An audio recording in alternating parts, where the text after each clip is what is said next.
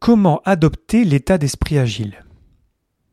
Dans cet épisode, on va voir qu'un état d'esprit n'est pas juste composé de valeurs qu'on connaît du manifeste, de principes qu'on connaît aussi du manifeste, mais aussi de croyances sous-jacentes.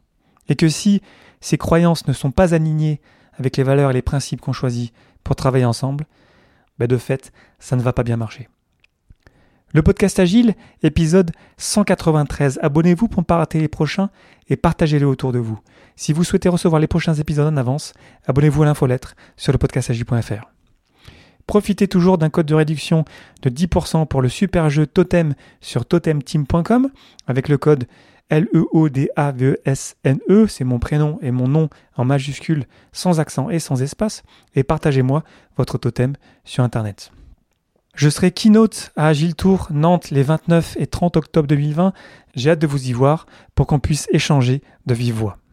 Avant de commencer, je suis en train de travailler à la relance de ce podcast, du podcast Agile, et je vous demande votre avis pour choisir le prochain nom du podcast. Allez directement sur mon site leodavesne.net, leodavesne.net, pour me donner votre avis sur le futur nom du podcast.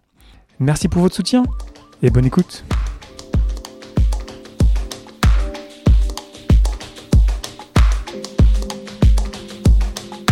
Bonjour, bonsoir et bienvenue dans Monde Complexe. Vous écoutez le podcast Agile. Je suis Léo Daven et je réponds chaque semaine à une question liée à l'état d'esprit, aux valeurs, principes et pratiques agiles qui font évoluer le monde du travail au-delà. Merci d'être à l'écoute aujourd'hui et retrouvez tous les épisodes sur le site web du podcast, lepodcastagile.fr.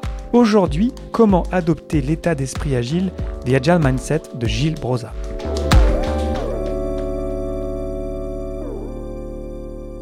Dans le cadre de ma keynote Agile Tournante, je lis beaucoup de, livres, je lis beaucoup de contenu pour euh, rassembler les meilleures idées possibles pour ensuite vous partager moi mes idées ou reprendre des idées des autres et puis essayer de partager ma passion pour l'agile, ma passion pour les humains.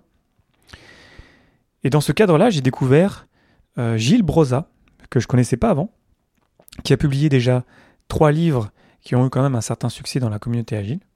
Donc j'étais passé à côté. Ça arrive, il y a tellement de choses qui sortent que je pense que c'est normal de passer à côté certains sujets. Et dans son livre qui date de 2015, The Agile Mindset, mais Mindset, pas en un seul mot mais en deux, Mind-7, Gilles Broza partage ce qu'est selon lui un mindset, un état d'esprit. Et lorsque j'ai découvert ce dont je vais vous parler dans, quelques instants, grâce d'ailleurs à mon ami euh, Laurent Prodon, avec qui je travaille et que j'embrasse au passage, bah, ça m'a fait tilt. J'étais là, mais ouais, mais, c'est tellement, ça a tellement du sens, c'est tellement tout ce que je vois autour de moi. C'est, c'est le genre de moment que j'adore lorsqu'au bout d'un moment, on a tellement de modèles mentaux dans la tête et quand nous, on nous envoie un autre modèle mental, d'un coup, il y a plein de choses qui se connectent et tout a du sens.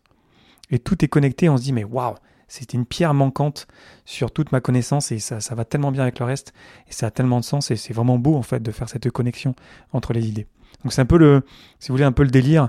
Euh, lorsqu'on prépare une keynote, en tout cas moi, la manière dont je la prépare. Et je m'éclate en fait à, rassembler plein de notes et à vraiment construire tout un argumentaire, toute une histoire autour de ma passion pour l'agilité et ma passion euh, pour, les humains. Donc ce que dit Gilles Broza par rapport à l'état d'esprit, c'est que donc un état d'esprit se compose de plusieurs éléments et vous en connaissez certainement au moins deux parce que on sait tous que l'agilité c'est plus un état d'esprit euh, qu'autre chose. Ce que nous dit le manifeste, c'est qu'il y a des valeurs. Donc les valeurs, c'est ce qu'on considère comme important dans la situation présente. Ce n'est pas négociable, les valeurs. Ensuite, on a les principes, les standards qui guident nos choix, décisions et actions. Très bien. Les valeurs, les principes. Ça, je pense que je ne vous ai pas surpris avec ça, parce que forcément, on les retrouve beaucoup dans la JT via le manifeste. Mais ce que dit Gilles Broza, qui est, qui est comment dire, c'est génial, je trouve, et je suis totalement aligné avec ça, c'est qu'il y a un troisième élément pour composer un état d'esprit. Et cet élément, ce sont les croyances. Les croyances, c'est ce qu'on considère vrai dans ce type de situation. Une croyance, c'est une conviction.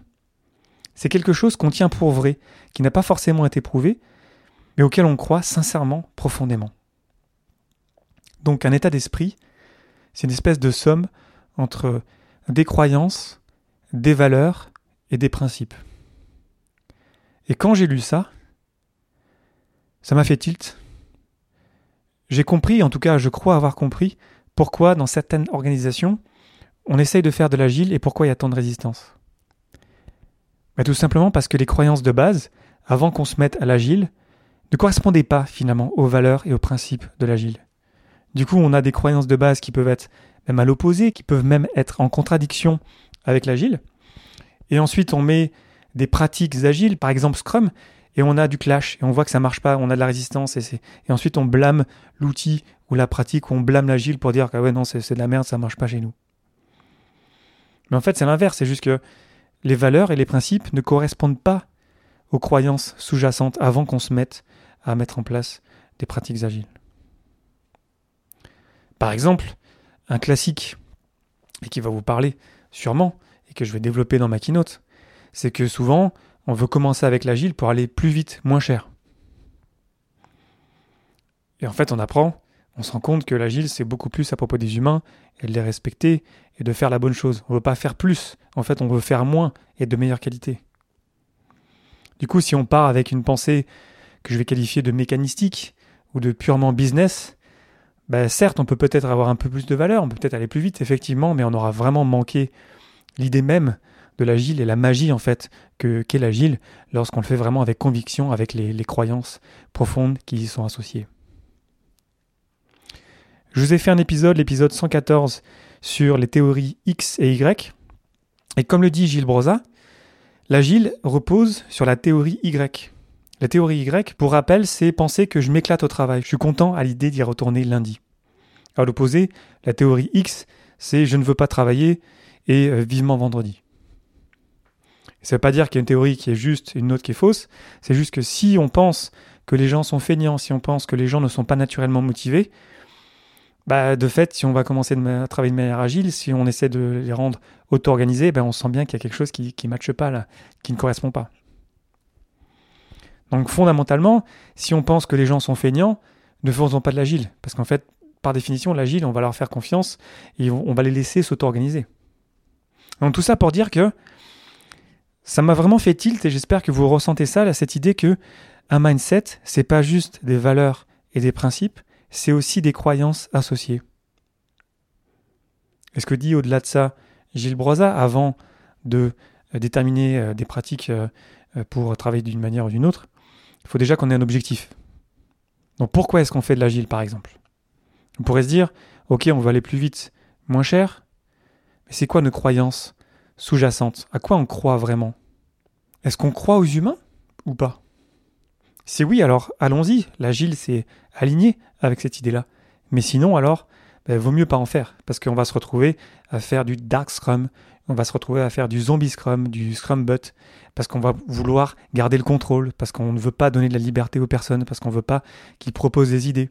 On va tuer leurs idées dans l'œuf parce qu'on n'y croit pas, on croit qu'on est meilleur, on croit qu'on a une position dans l'entreprise parce qu'on est plus intelligent, parce qu'on a un plus grand statut, au lieu de s'appuyer sur l'intelligence collective par exemple.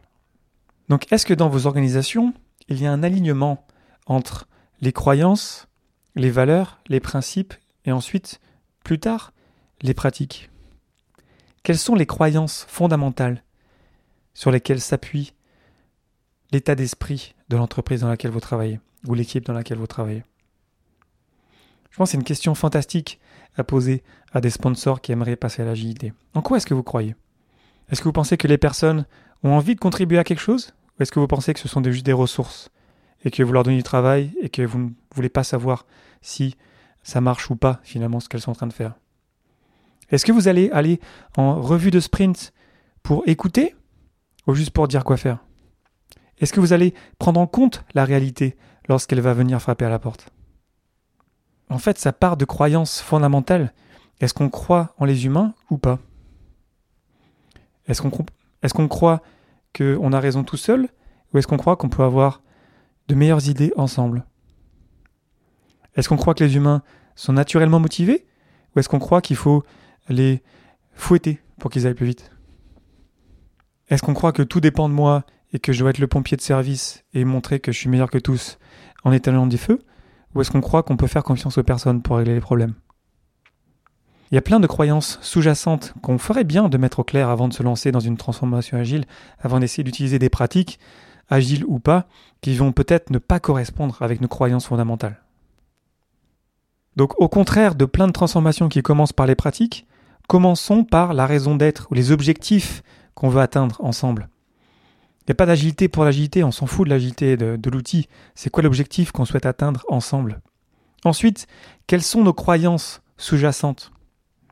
Dès l'instant où on a fait ça, on a des valeurs associées, et donc on peut choisir des principes qui peuvent correspondre ou pas à l'agilité. Si ça ne correspond pas, il vaut mieux pas faire de l'agilité.